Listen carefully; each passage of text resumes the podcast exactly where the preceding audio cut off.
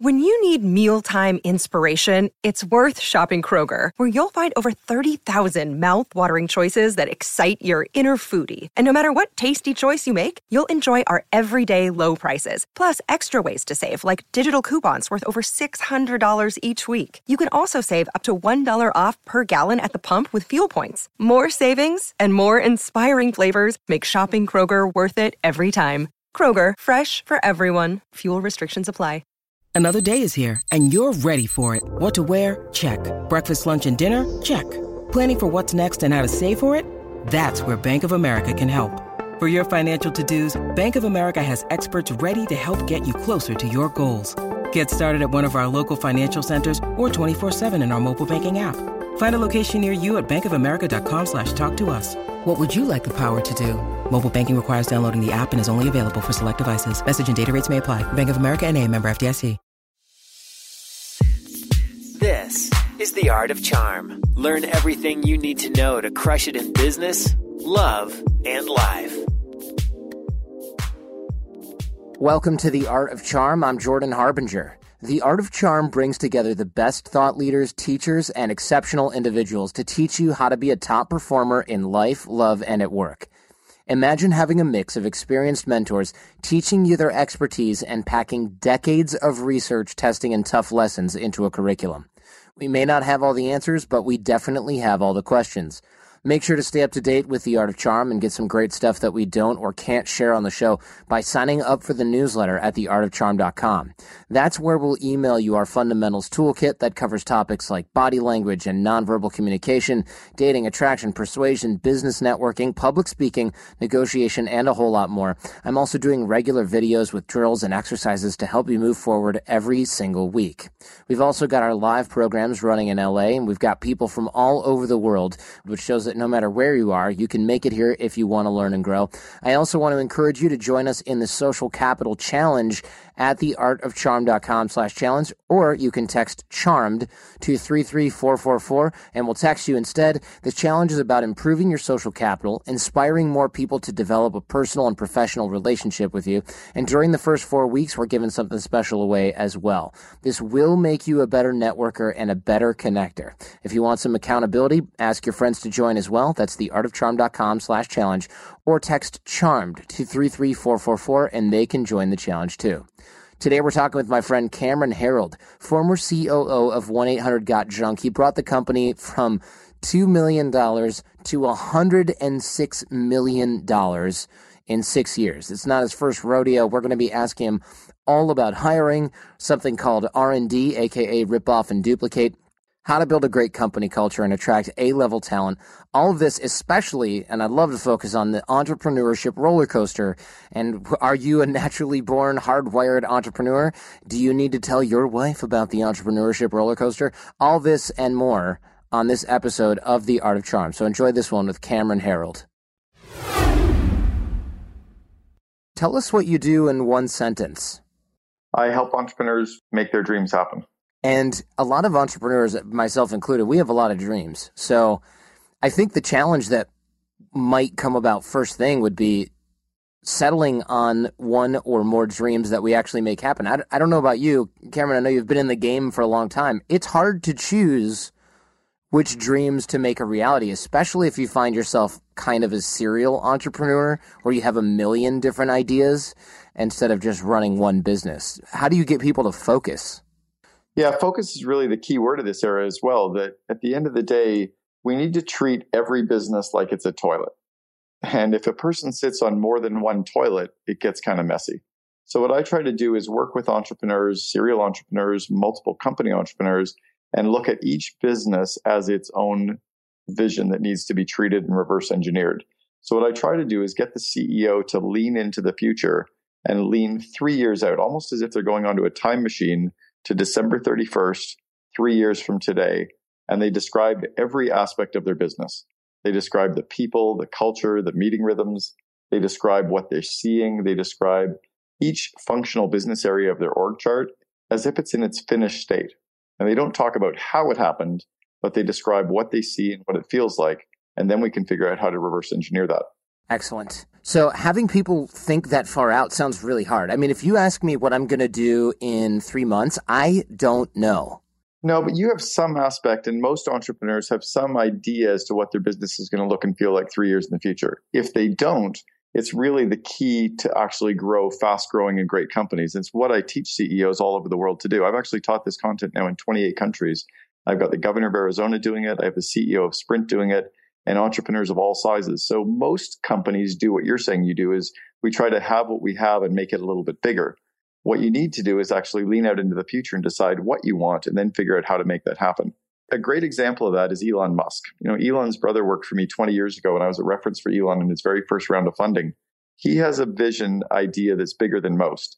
An example is his Tesla Model S. The reason it's a seven seater is he has five kids. So he thought, if I'm going to build this amazing car three years from now, it better fit my family. And he didn't decide to make the Prius a little bit bigger or a little bit faster. He leaned out and decided what he wanted. And then he figured out how to make it happen, how much money he needed, how to build it within his core values. But he decided where he was going and then reverse engineered that. And that's really the key is leaning out far enough, but not too far. You, know, you don't want to go out five years or 20 years. You need to go out about three and reverse engineer that. So it really is about working backwards. And I think a lot of people don't do that. I certainly have not really done that until very recently. And because before it was like, oh, starting a business, it's fun. You know, this works. Oh, that didn't work. Oh, this kind of worked. Oh, maybe we'll do this kind of thing. And I've found just personally that I thought it was a coincidence, but perhaps not that now that I've started working backwards a little bit, things have become a little bit more clear. But I just hadn't really had an idea about really what I wanted until more recently. Like, I know I want a family and kids and I want lots of time. And I know that certain things take lots of time. So I've got to eliminate or automate those. And some things I've found that I used to love, I hate. And some things I used to dread, I love. And so I started doing more of those, but it, it does all kind of point to my personal and business goals, which are basically intertwined so completely I can't separate them. And I think that's one of the reasons why we're seeing a lot of success at the art of charm as well. And I can see that being something that most people struggle with because when you're broke and you're 25, you're just thinking, how can I make money? And then when you're not broke and you're 35, you have to change your thinking. Otherwise, you're just going to be that same guy you were when you were 25, working 18 hour days, trying to make money, except now you don't need it and it's not making you happy or exciting you anymore. Well, I think this is where I, I always try to R&D. My R&D stands for rip off and duplicate. So I try to look at what the most successful people on the planet have been doing and I just do what they've done. So when I was 25, I strategically decided where was the best place for me to be working that I would meet the most successful people. I didn't just try to get the best paying job. I had a friend of mine who went and got the best paying union job at General Motors. Meanwhile, I went off and got a role with College Pro Painters so I could be taught how to run a business and hire people and manage people and lead people and run a company and get some fantastic business training. I decided to work at a golf club when I was very young so I could meet all the influential people at a wealthy golf course instead of going to work at McDonald's and get the shift that everybody else wanted.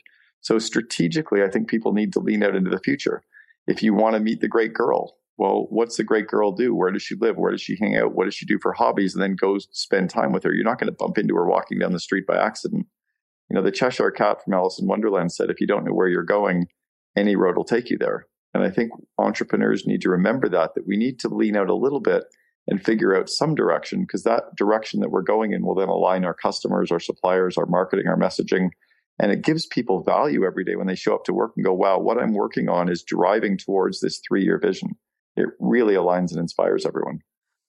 Did you meet your wife that way? Because that's a little bit creepy if you, if you, did that. um, I did not meet her that way, but I was very intentional on what I was looking for. I actually had a list of all of the traits that I wanted my wife to have, and Kim has every single one of them.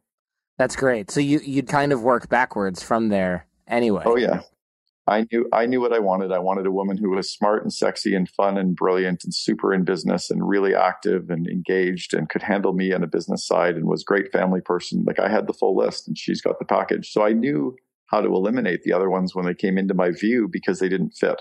And Kim was like a magnet towards me because I knew where I was going and she fit on every box. Right. So you didn't get distracted with like, you know, the weird, well, this person is right here, so this is good for me now. Maybe I do like XYZ more and then rationalize your way into a disaster. Exactly. Same as I am with my customers today. You know, I coach entrepreneurs and entrepreneurial companies. The reason that I'm even coaching the CEO and the president of Sprint, they're not an entrepreneurial company, but they're in a massive turnaround mode right now where they need to actually become more entrepreneurial and learn systems to make them grow and get rid of this kind of giant hairball that the MBA's created for them. So I'm teaching them these entrepreneurial systems that they're injecting into Sprint. So that's a fit for me. I have other clients who want to pay me to coach them, and I won't coach them because they just don't fit my typical criteria of young, fun, entrepreneurial, high viral, high growth companies. And so there's a lot of people that you refuse to teach because it won't be fun for you, or because you think they won't listen to you, or both? Both. Um, you know, what's I just don't want to do this for the money. There's all kinds of money, and if I keep attracting the right kinds of clients, they'll resonate with me. They'll work well with the systems that I give them they'll tell other people like them if I, you know, get deep into networks like EO and YPO and Vistage and Mavericks and, you know, mastermind groups that that's where my tribe hangs out. So my messages get received and spread and then it gets very easy. And then if all of those customers know where I'm going, they help conspire to make that happen because they're so excited with what I'm doing for them that they want to help me even more. Yeah, this is, of course, some of the foundation of what we teach at the Art of Charm, right? Kind of delivering value wherever you can. Your reputation makes itself.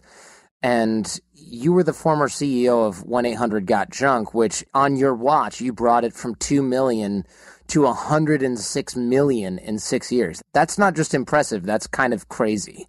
yeah, we did it with no debt and we gave out no equity either. We actually grew um, six consecutive years of 100% revenue growth. We ranked as the number two company in all of Canada to work for. We had 3,000 employees system wide when I left, and we were operating in four countries. It was a really fun ride. But growth, that kind of growth is hard. Um, and you need the systems to do that. But I'd done it before. I, I'd done it multiple times before. Yeah, this wasn't your first rodeo. You've been an entrepreneur for 20 plus years. What did you do before that that prepped you for that? Because I just can't imagine anybody walks into a company with money or no money and goes, Oh, I know how to make this 53 times bigger in six years. So I was a little bit lazy as a child, but I had big dreams and big goals. And what I realized by being lazy was that there were shortcuts. There was the path of least resistance to get things done. So I always found that the kids who are working hard and studying hard were the idiots because there was an easier way to get to the answers. So in business, it's the same thing. There's all kinds of hard ways to do stuff, but if millions of companies have spent millions of dollars with the smart people figuring out the best systems, why don't I just take those best systems and put them in place, but but kind of strip them down so they're easy. So that's how we we kind of built each of the companies. And then I also really absorbed, like I said, my R and D stands for rip off and duplicate. Well, at College Pro Painters, I don't know if some of your listeners would obviously know College Pro. It's the largest residential house painting company on the planet. And every year, the 40 people at the head office would go out and recruit 800 franchisees. We would then go out and get the 8,000 painters and then the 8,800 franchisees and painters would produce $60 million in revenue in four months. And then they'd all go back to school, and the 40 people would have to build the 9,000 person company again. So for seven years, I was on that leadership team of 40 people building a 9,000 person company from scratch. You become very operationally excellent at doing the critical few things versus the important many. So, how did you decide what those were? Just trial and error? I mean, it seems like you could try that for a 100 years and not get the magic sauce, but obviously you have my mentor at the time and the founder of College Pro used to say it's about saying no more often than saying yes. It's about saying yes to the absolute right opportunities and saying no to the ones that just don't seem like the fit at the time. So again, at College Pro, we only had four pieces of marketing collateral, just four. And the reality is we only needed four because the customers are never tired of your marketing.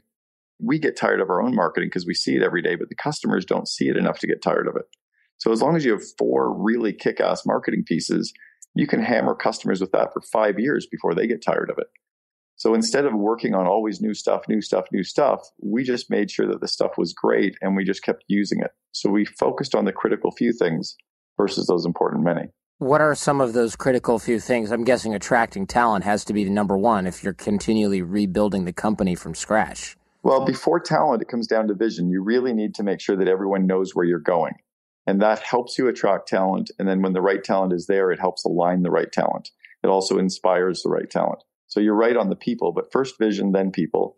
Second part of people is getting rid of the assholes. You know, so often we work on interviewing, recruiting, creating great culture, handcuffing people, but we never work at getting rid of the wrong people. And you need to work really hard at getting rid of the wrong people. So I think of people like horses, and I categorize them in three ways. Your A players are your racehorses, your B players are your workhorses, and your C players should go to the glue factory. and we often spend too much time with our C players. We spend time with our underperformers, or we spend time with the people that are cultural cancers and trying to get them back into shape. What we should do is get rid of them.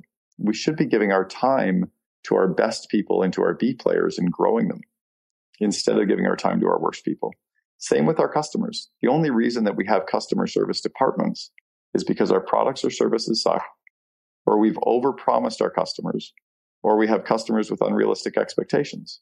But if we can fix our products and services, sell properly, and align the right customers and get rid of the negative ones that will never please, you don't even need a customer service department. When was the last time you ever phoned Amazon? Yeah, I mean, it was recent, but it wasn't their fault. It was one of their vendors. I just couldn't get a hold of the vendor, so Amazon took the brunt because they're accessible. But yeah, yeah, you don't need that usually. You can just put it in a box and print off shipping label, and they handle the problem. So they've put everything online for us. Their product works, their service works. They've set expectations very clear, and they nail it every single time. And I think business is so extraordinarily simple, but we really overcomplicate it. So I take the really complex and I simplify it because I'm just that kind of a guy. I was the guy who found the shortcuts and didn't work hard in school. I always saw the path of least resistance. We've all seen that fly that's trying to get out the window and the fly keeps bashing on the window, trying to get out the window. But if it just turns to the right, it goes out the door that's open. Right. Yeah. Yeah, exactly. We often don't look for the door. We don't look for those easy wins. And that's what I try to teach companies to do. And I try to cover that in my videos and Double Double as well. Where do we even start with that? I mean, it might make sense to to give a framework for that, looking at the easy wins, because it seems like everything is hard. You see other companies doing it; they spend lots of money doing it. Occasionally, you see people doing it, and they they say it's easy, but it's almost like you don't believe them. Well, I'll give you an example. First thing this morning, I can almost guarantee you that one of the first things you did in your business was work on something that started with the letter E. You jumped into your email, right? Oh, email. Oh, okay. I was like, this is a trick question. I overthought that big time. But was that one of the first things you started doing today was check your email? Yeah, absolutely. So you got sucked into the email vortex and the busy work right away. That's insane. What you should do, and this is from 90 years ago, Napoleon Hill's Think and Grow Rich, he taught us the system.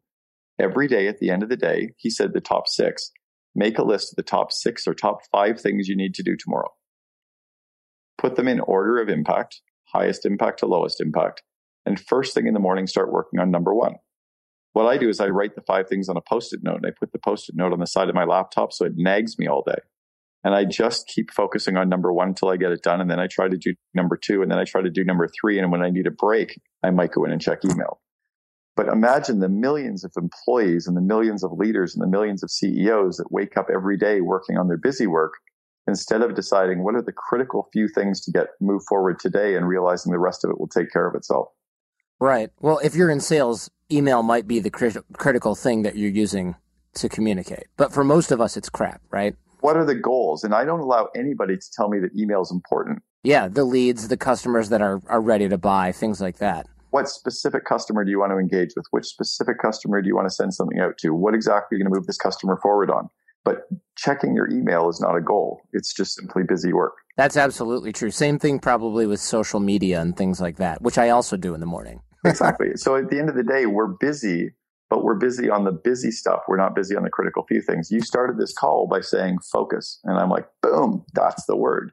And if we can just get our people focused, focus is like light. If we disperse light, it lights up a room. If we focus it, it's like a laser beam and it cuts through anything.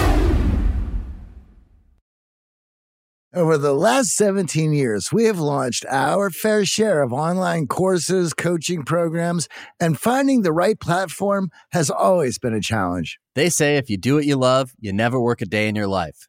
But if you're an entrepreneur, you know the hard work that comes with it. That's why you need Kajabi. Kajabi makes it easy to run your entire online business from one platform so you can focus on what you love creating. Kajabi is the ultimate all in one platform that helps creators and entrepreneurs build successful online businesses by unlocking predictable recurring revenue. No matter your niche, Kajabi makes it easy to turn your skills, passions, and experiences into enriching online courses, exclusive membership sites, subscription podcasts, thriving communities, personalized coaching, and more. The best part? Kajabi doesn't cut into your revenue because everything is owned and controlled by you. So keep 100% of what you earn. And with Kajabi, you also get robust analytics, easy payment options, email marketing tools, and customizable website templates, all built in. You don't even need a huge audience to make sustainable income. There are thousands of creators on Kajabi making six and seven figures with less than 50,000 followers. Right now, Kajabi is offering a free 30-day trial to start your business if you go to kajabi.com slash charm. That's K-A-J-A-B-I dot com slash charm. Go to kajabi.com slash charm and join the creators and entrepreneurs who have made over $7 billion.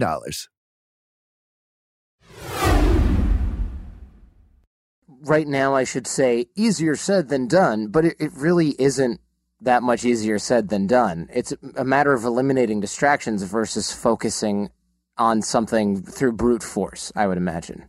Yeah, and brute force doesn't get you there. But just deciding what to focus on and making sure that all of your employees decide what to focus on gives everybody a huge head start. So the same with employees. Let's say we're, we're recruiting employees you know that adage that we've heard years years ago and time and time again is hire for attitude train for skill well that only gets you 7% growth what you need to do is hire for the attitude and skill but most people don't know how to hire for attitude or culture fit and they don't know how to interview for skills so what i do is i try to teach you the shortcuts for that so what are the five core behavioral traits that you want your employees to carry in their role at, at college pro when we were recruiting franchisees it was leadership, attainment, tenacity, introspection, and interdependence. And then we taught everyone in the company the definition for those five skills. Then we taught everyone the five questions to ask for each of those five traits so that everyone knew the definitions. Everyone could repeat the definitions word for word. Everyone knew the questions to ask and probe on so we could rate people against each other. So we knew what we were looking for and how to find it.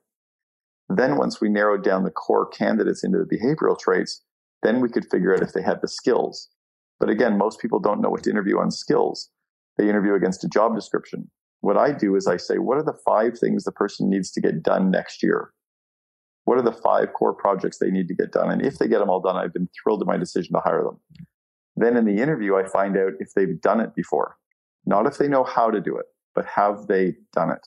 And I want to find people and hire people, whether it's contractors, sub trades, contract employees or full time employees, if these are the five or six things I need you to do, show me the work that you've done before and let me talk to the people that you worked with in it so I can do reference checks against that. And when people know where they're going and work it backwards, it's easy. But most people just wake up in the morning and start. Yes, that is very true. And I'm also very guilty of a lot of that.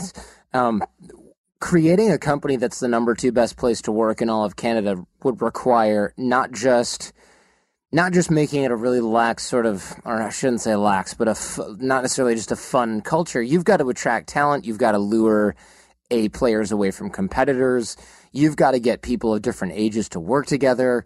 I would love to to talk about some of this because those all sound really difficult for entrepreneurs. And, and I've actually coached CEOs in multiple countries to become in the top five in their country, multiple, multiple, multiple companies, probably 15 CEOs I've coached over the last eight years that have ranked in the top five in their country to work for now. It comes down to four things. The first is alignment with vision. So when everyone knows where we're going, it inspires them, it aligns them, it excites them, it engages them. They show up in the morning going, shit, what I'm doing is valuable. So that's number one. Number two, we talked about people. It's getting the right people on the bus, getting the wrong ones off, and making sure that you've got everybody in the right seats, like Jim Collins talks about, but obsessing about making sure you have people in the right seats. So we talked a little bit about that. The third is around the communication protocols, and it's making sure that you have clear communication top down, bottom up, and laterally. So it's teaching people how to communicate verbally, how to run proper meetings, how to communicate using video so that you can actually see the emotions on the person's face and that you stay connected versus email, which gets miscommunicated. And I'd have all your listeners write down this six word sentence. The words, I didn't say you were beautiful. And if you read that sentence out loud and put the emphasis on the first word, I didn't say you were beautiful. It means something completely different if you put the emphasis on the second word. I didn't say you were beautiful. You put it on the third word, it's I didn't say you were beautiful. In fact, if you put the emphasis on each of the six words, it means six completely different things. So the problem with our written communication like email and text or Yammer is that we're miscommunicating and causing conflict. So we need to teach people the skills to communicate internally and that builds a great culture and a great fosters a great team. And then lastly, it's your environment. And most often we need to get rid of the private offices. I'm not so worried about whether you have a Wii room or a foosball table or free bicycles. Big things I want to get rid of are the blinds in the offices. I want to get rid of doors. I want to get rid of physical private offices so everyone is connected, everyone's on the floor working together, and everyone's completely engaged. And that's really where the core of culture comes from. The last part is just deciding what your core values are and being okay with firing people who break the core values. So it's not okay that somebody breaks the core values that you have to be willing to fire people. So it's not again uh, about creating a fun place to work. It's about deciding what your culture is, getting rid of the people that are cancers in that organization, and fostering that very disciplined people, discipline, you know, um, thought, discipline, action culture, a work hard, play hard culture, and giving people the environment to see that what they're working on matters. So when you do this, you then get the ability to lure those A players away from competitors because you have the culture to show for it. Right. Most competitors are really kind of beige. You know, they've never put in place a fantastic workplace. They've never put in place a culture that gets rid of the C players. They've taken care of those people. Most of them think it's about the perks and the pay. And the reality is we can pay at 70% of the bell curve and attract people away because they're engaged and there's no jerks in the office and everyone sees where they're going and they're excited about it. And we've got this open communication culture. That's way more exciting to people. When you teach Gen Y that it's about leadership and growth and you give them new systems and tools to grow, that engages them. When you actually align the baby boomers and show them that they need to learn technology and you can really get all these cultures to mix. And it's easy to pull people away from average companies. There's millions and millions of average companies. So the trick to getting the boomers and the millennials to work together is teaching each of them a skill set of the other, or at least the communication skill set of the other. Yeah, the communication skill set and recognizing that everybody has value. You know, the guy sitting on the street corner has value, has a lesson. The, the clerk behind the counter has value and has a lesson. If we're truly a community versus a family, you know, some of us had dysfunctional families. Um, we need to create a culture that everyone has value and we need to appreciate everybody's value and be gratitude of everybody's value. So the baby boomers bring some wisdom and some process and some design and some loyalty the the Gen Y brings you know levering technology and the hacks and um, and doing stuff faster and in a more entrepreneurial way. So we need to be able to teach them the value of each other and how to work together, and not just say that one group is better or worse than the other. You know, the, the Gen Y wears their headphones to work because they've always worn headphones. Baby boomers never wore headphones because our stereo headphones only had three foot cords. We couldn't walk around the house with them on. You know, um, Gen Y walks into the CEO's office and demands what they want because their parents told them to. Whereas the baby boomers were taught to respect their elders and, you know, only go one layer above you and work at a job for 20 years. So of course they're going to have different attitudes in the workplace. They were raised completely differently. How did you grow up? I mean, is this something you learned from a functional family upbringing or or not? Yeah, I, well, again, I was raised as an entrepreneur. My dad was an entrepreneur. Both of my grandfathers were entrepreneurs. My sister owns her own company. My brother owns his own company. And my wife's family is exactly the same. Her dad, her mom, her brother, and sister all own their own companies. So it's all I've ever known. And then I just, again, looked for the best companies out there. And I realized that it wasn't that difficult. Like I, I just look at stuff and I see the fly banging against the window. And I go, why don't you just go out the door? It's so simple. And then I see companies at the same time trying to create all this great marketing material to sell us a crappy product. I'm not going to buy it. So create a better product and I'll buy it.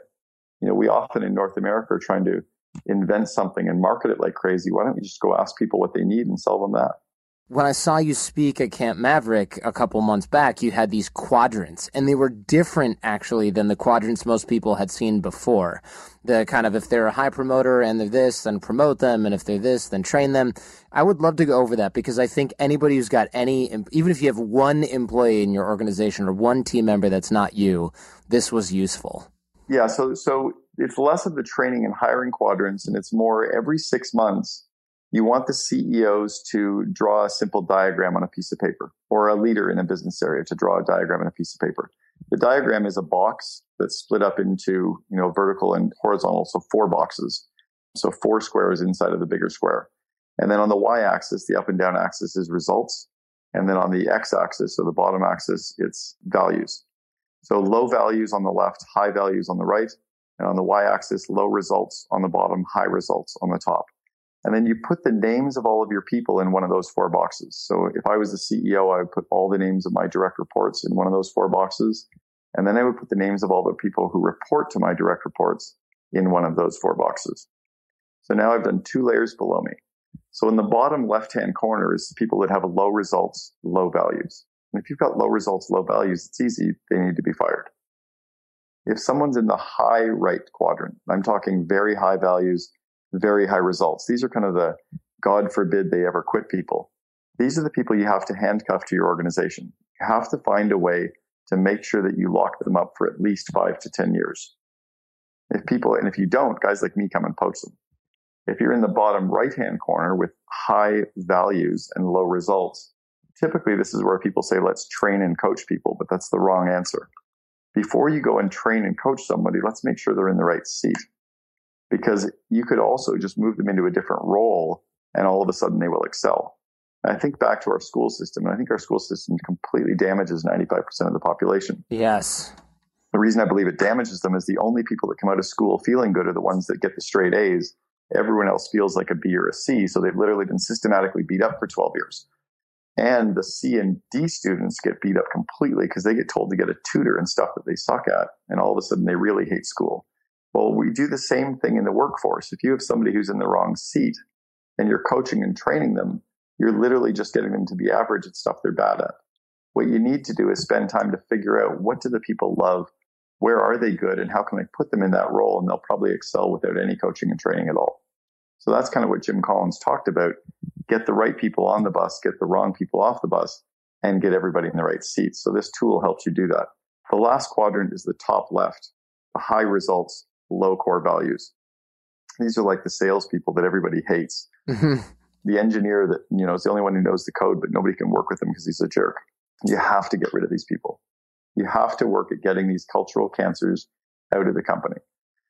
You know, if you went to a doctor tomorrow and he said you had a cancerous tumor in your lung, what would you do? You'd have it removed. Like you'd have it removed tomorrow. Well, if you've got cultural cancers in your company, you have to get these people out of your company and you have to do it right away. No excuses, remove them. And we need to be able to remember that everyone is replaceable. You know, if, if you had that salesperson who gets you 50% of the business, if you got hit by a car today, if he was hit by a car and killed, you'd have to replace him tomorrow. So what are the five things you'd have to do to replace him? Now fire him and get working on item one on the list, but you got to do it today. And the data says the cost of keeping the wrong person is five times their annual salary. So there's a group called Top Grading went out and researched the data behind keeping bad people. And because of lost opportunities, because of management time, wasting time with the C players, because of customers that won't give you the rest of their business because Bob works there still, because of other A players that won't join you because Bob works there. Just that all that cultural negativity in the office because of Bob is costing you 15 times whatever you pay them in a year. So it really makes more sense to just get rid of them, paying severance if you have to, than it does to keep them. Right, it actually becomes cheaper because the short term calculation is, oh, but we've invested in him and he's got this going and he works here and he's on this team and just a little bit of training. But it's not just teaching Bob a new skill set. It's everybody having to look over their shoulder at him, everybody else having to manage him, the other people who have to support him, the people who have to finish his tasks. You're actually taking away from them being productive. Yeah, it tends to be a different calculation. At that point, the when you describe it like that, it's quite obvious, right? But I don't think most people look at that. They're looking at what's right in front of them, which is, ah, if we could just get him to do this, right? Exactly right. So I go back to that whole A players, B players, C players, right? You give your grain to your A's and B's and get rid of your C's. And I'm not talking about being Machiavellian and mean and getting rid of people. I'm not tiring of firing people and being a jerk about it. You need to remember that these are human beings that have feelings you need to try to help mentor them and get them back on their feet, help get them a job somewhere else, but you need to set them free and free them up to go somewhere where they are engaged and they are happy and they are getting along well. Or worst case scenario, they just go, don't get to come and play with you. Anybody who knows all this must have made a lot of mistakes. What do you think is the biggest business mistake you've ever made? Do you have any glaring, gigantic thing that you can share? Yeah, I've got a few of them, but but by the way, I disagree with the whole failure is good. I think it's bullshit. Oh, let's talk about that. I hate that too. but it's so trendy that I can't even argue with it because I just it gets annoying. I can argue with it. There's millions of companies out there that have already solved every problem. So instead of making the problems, do what the best people before you have done. So here's what I do. Instead of reading another book or listening to another podcast or reading another newspaper every day, I look at what's on my plate next quarter that I'm working on and what can I read that people have written or podcasts can I listen to about that. I try to focus my learning about what's coming next. Most people are so busy being busy and so busy reading stuff at random that they're not learning about what they're working on. Again, companies, if you're putting in place a leadership development program, just do what Starbucks and GE did. They're recognized globally as having the best leadership development programs. Rip them off. They're all public. They're on the internet. Like we've got, as my wife says, we got the Google. So you think that the whole fail forward and fail often, you don't believe in that at all?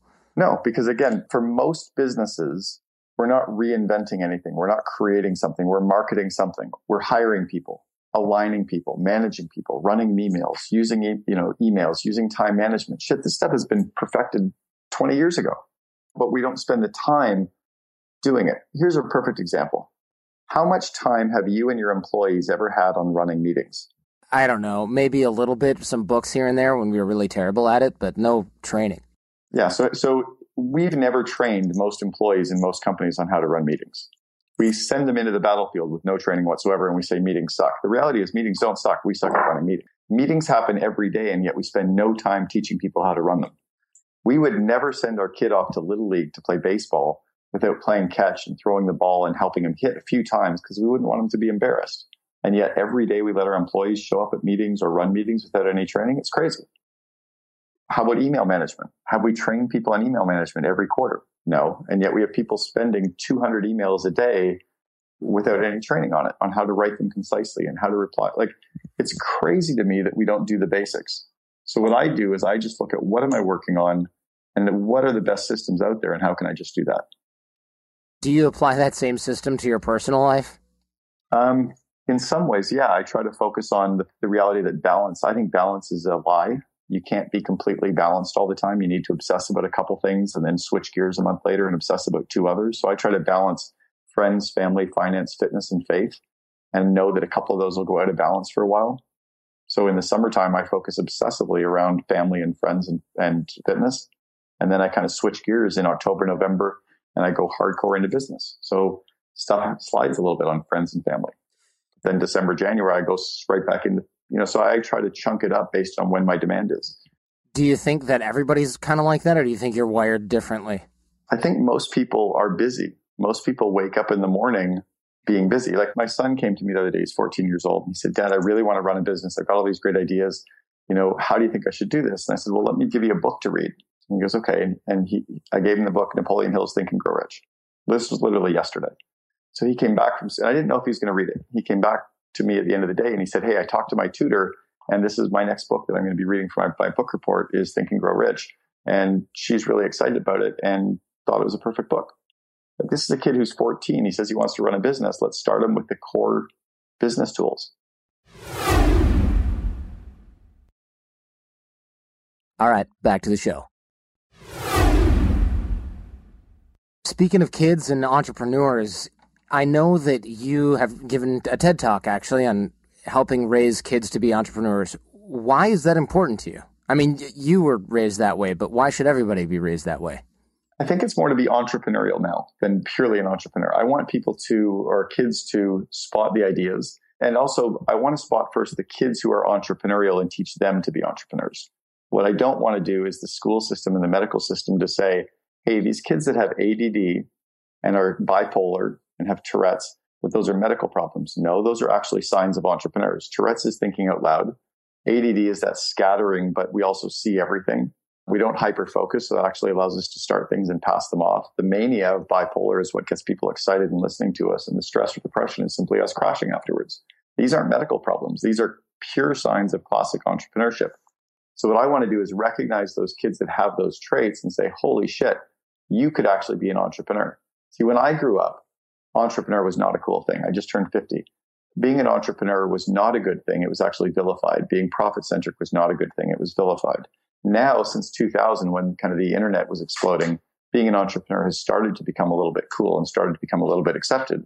But we need to recognize these kids that are in the school system that are being told to sit still and pay attention and be like everybody else and stop being so distracting are not problems. They don't need to be medicated. They need to be held up and said, wow, you're special. You're one of the 3% that should be running a company. When I heard you speak as well, you went over a list of traits, and it was a bunch of us in the room at Camp Maverick. And I can't remember what they were.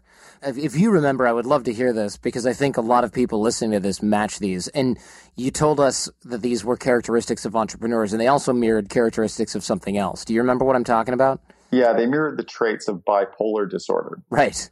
So, so the reality is, bipolar disorder has been nicknamed by the medical community as the CEO disease. So most entrepreneurs have these traits. And if we were, you know, medicated or if we were told there was a problem with us, a lot of these classic entrepreneurs, Steve Jobs, Henry Ford, Bill Gross, Ted Turner, would all have been medicated. The reality is there's nothing wrong with them at all. So here's the list of traits.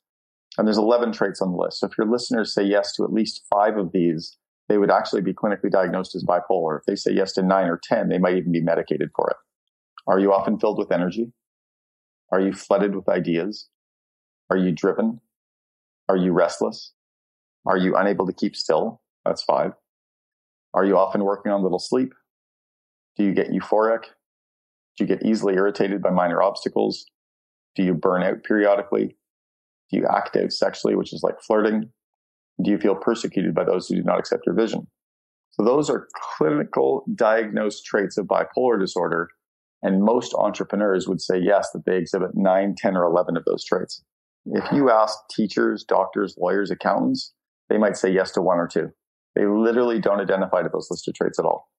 So when we're talking about kids in the school system of having a problem, maybe the problem isn't the kids at all. Maybe it's the system.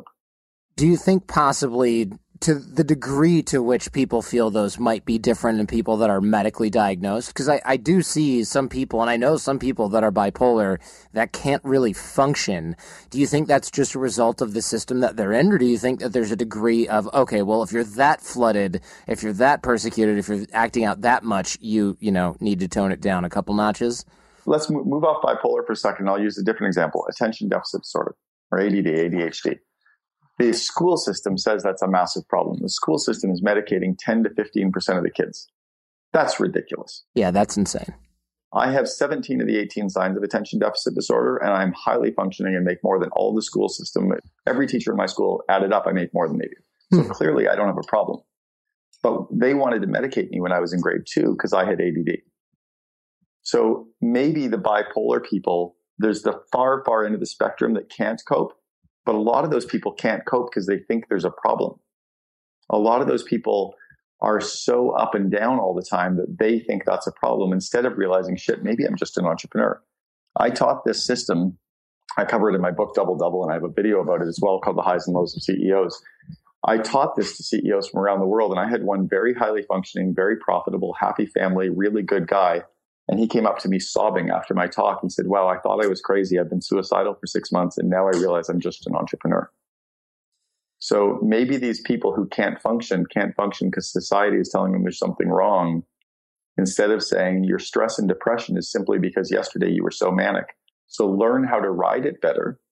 Learn how to temper your highs, learn how to bring up your lows a little bit, learn that taking some time off is not a bad thing. Learn to breathe, learn to go for a walk, learn to go, like, don't medicate, learn how to use other aspects to control the ups and downs and to leverage each of the stages. I think if you're on the far, far edges of the spectrum, if you're extraordinarily manic or extraordinarily depressed or suicidal, then yes, you may need medication. But the 90% of the people that are being medicated for this don't have a disease at all. They simply have a trait of an entrepreneur. So some people are wired specifically for entrepreneurship. It's just that there's a recognition issue here. Absolutely. Remember, entrepreneurs need people to follow us. So if we're flat, if we don't have the energy or the enthusiasm, no one's going to follow. That's called being a teacher or a doctor or a lawyer or an engineer. They're boring, but they're supposed to be. really, right? Like, have you ever, you don't meet that many entrepreneurs that haven't got this crazy spark and energy and enthusiasm for what we believe in. Most entrepreneurs are told that we shoot from the hip. Thinking out loud is on the spectrum of Tourette's. We think of Tourette's as the swearing.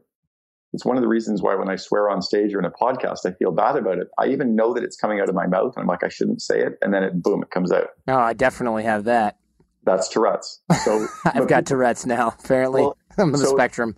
Most entrepreneurs have Tourette's, attention deficit disorder, and are bipolar. So according to the medical community and, this, and the school system, we are disasters. But maybe we're not. Maybe we should actually be groomed towards the entrepreneurship and taught that having a job is a bad deal, that a regular paycheck is insanity. Look to spot opportunity. You know, maybe we shouldn't tell kids to stop selling stuff to the other kids. Maybe we should recognize these are smart kids who are selling into the need. Now, this plays into another idea that I, I loved from Double Double, your book, something along the lines of the entrepreneurship roller coaster, where the highs and lows of CEOs or entrepreneurs in general, there's an up and a down. And when I looked at this chart or this diagram or graph, I couldn't believe it because it was basically like if you put that on a never ending loop, that was my entire life. Of course. And so I've had lots of people go, oh, well, I have ups and downs too. Yeah, I'm not talking about the average human being with ups and downs. And here's the key difference the entrepreneur, the CEO, is in a very lonely position we can't tell our employees that we're scared. We can't tell our employees that stuff is going wrong all the time. We can't tell our board or our investors that stuff is going wrong. We don't want to tell our spouse often that something's going wrong because we've got our house on the line. We don't even tell our spouse at times that we're not taking a regular paycheck or submitting our expenses. We kind of lie to ourselves a little bit. We need to always be in that up mode so that people are excited and follow us. So we kind of spend our time in this little bubble we're also feeling all the stress of having our house on the line, trying to get the payroll in, trying to make sure our employees get paid, trying to deliver promises to our customers that we knew the product wasn't even made and we already sold it. That's not normal ups and downs. This is magnified, very lonely, extraordinarily stressful, and it's risky. So that's where this roller coaster comes from. I mean, it's very similar to that physical roller coaster in a theme park. You go on this up trajectory at the beginning of the curve, and I call that uninformed optimism that you've got all this excitement and enthusiasm and energy, but you're not really sure why or where you're going yet. And when you kind of go over the top and start looking down a little bit, you hit the stage called informed pessimism.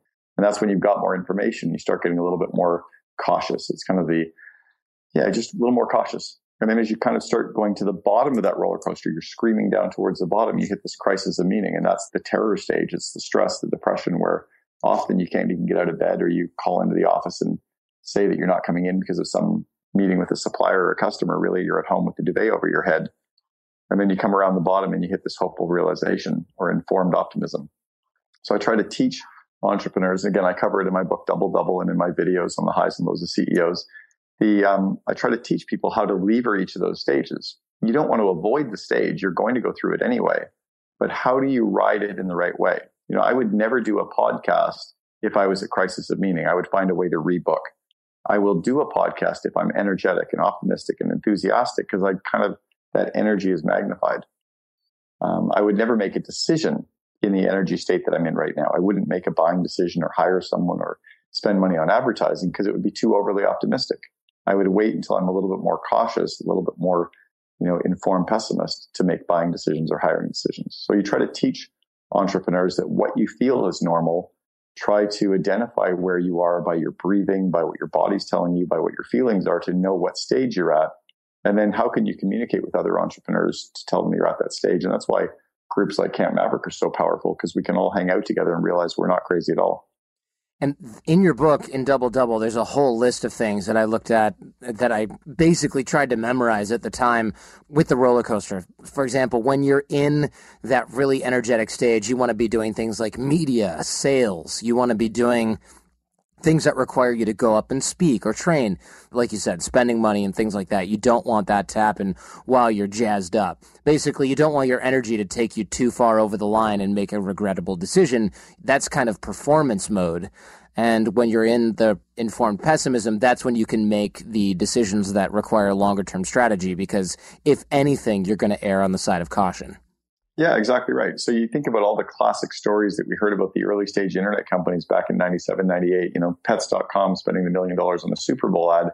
That's clearly uninformed optimism. Like somebody needed to slow down and look at the plan and analyze the numbers and just say pause. You know, I, I had a franchisee one time at 1 800 Got Junk. He called me on his third day of running the business and he was super excited because he just hired three people. And I was like, wow, what, what's your budget say? And he goes, oh, I'm supposed to have one. And he's like, oh, damn, I've overhired because he knew he now couldn't afford to have these people. He called me the next day. He goes, I've got some good news and some bad news. The good news is two of my people hit quit. Or sorry, the bad news is two of them quit. The good news is I'm back on budget. So, you know, the, the reality is we often make decisions when we're at the wrong stage or we work on the wrong things. When we're at crisis of meaning, we need to get coaching. You need to take a breather. You need to get out of the office. You can't work. You need to be okay with plugging yourself in. You know, nobody that I know gets upset or worries about plugging in their iPhone. Why do we get upset or worry about plugging ourselves back in? Why can't we take a break? And we need to be okay with taking a break. We're more than ever, we need to be able to unplug. You know, put your damn iPhone downstairs. Don't bring it to your bedside. Take the weekend off without reading business books and business periodicals and without working on work.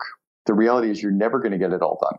The list will always grow. We'll always set new goals. We'll always add more to it. You need to take the time for your family, for your friends, for your health, for your sleep to be able to recharge your battery. And that's how you get through crisis of meaning is not by burning the, the candle at both ends. That's really good advice. I think a lot of us think that we have to do that, especially if we think we're supposed to be even keel all the time. If you don't realize the roller coaster exists, you think, but two weeks ago I was thinking this. Oh man, you know, I was way off. I, things are, this is the reality, right? This is how it's going to be forever. This is why it's so important that we teach our spouses about this concept. It's why it's important that we teach our employees about the roller coaster. It's why it's important that we teach our our kids about the roller coasters. They're all kind of silently strapped to our backs and they think we're crazy they see us going through the highs and lows. You know, Tuesday afternoon, you think you're going to take over the world. And by dinner, you think you're going bankrupt. And Wednesday morning, you're sure that everything's okay. Of course, your spouse is going to think you're nuts. But the reality is when you teach them this highs and lows of CEOs, all of a sudden they go, Oh, you're not nuts. You're simply at this uninformed optimism today, which means tomorrow you'll probably be informed pessimism and Wednesday you'll probably be a crisis meeting. That's cool. And then all of a sudden they know to just help you get through it. And that's why entrepreneurs understand other entrepreneurs, but the classic doctors, lawyers, teachers, the rest of the world thinks we're odd. We're supposed to be different. Does the curve stretch out over days or weeks or months, or does it vary? Yes. it's it's a it's a long curve that goes on through the life cycle of being an entrepreneur. And then you can have smaller curves that happen weekly, daily, monthly, hourly. You know, I, I had a um, a great call this morning. And then all of a sudden I got off and I was pissed off. And then I, I was back onto your call again and I got the energy again. Now I looked at my calendar and realized I've got work to do that, you know, I got to crank out by the end of the day and I'm stressed again. So you, you go through that natural curve, but it's magnified because of the stress that we're under. Excellent. Well, thanks. Speaking of getting back to work, is there anything that I haven't asked you that you want to make sure you convey to the AOC fans? Yeah, I think at the end of the day, we have to remember one thing. And I'll, give you a story about Ronald Reagan and Gorbachev who were meeting 30 years ago, the president of the United States and the president of the Soviet Union.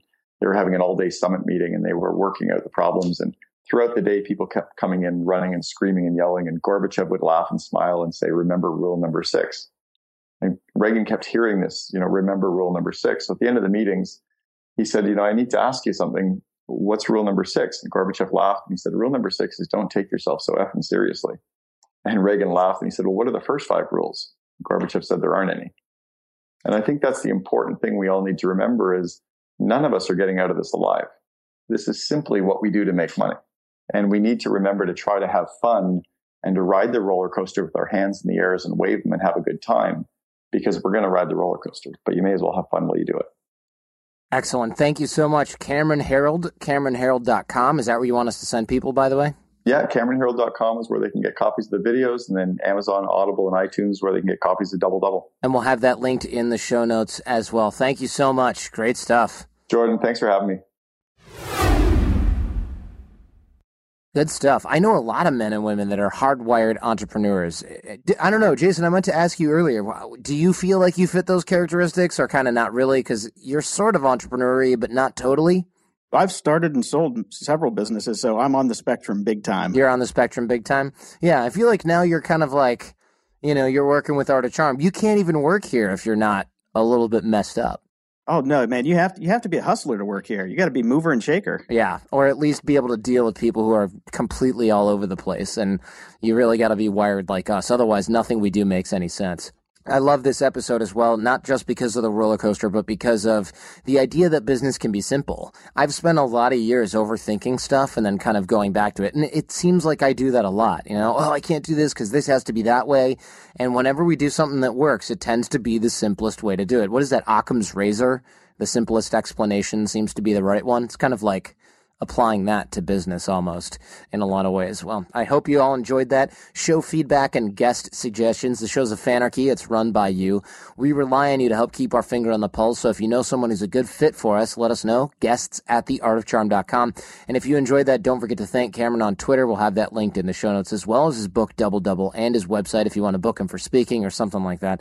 You can tap our album art in most mobile podcast players to see the show notes right on your phone. I'm also on Twitter the Art of Charm. You can engage with me there. Bootcamp details, bootcamp.theartofcharm.com. Remember, we're sold out a few months in advance. Get in touch ASAP, plan ahead, subscribe and review in iTunes, and don't forget the Art of Charm Challenge, theartofcharm.com slash challenge or text charmed to 33444. Special thanks to the Jasons for their help in production of the Art of Charm podcast. Go ahead, tell your friends because the greatest compliment you can give us is a referral to someone else either in person or shared on the web. Now have a great week and leave everything and everyone better than you found them. Thanks for listening to The Art of Charm. Get more confidence, relationship skills, life hacks, and more at theartofcharmpodcast.com.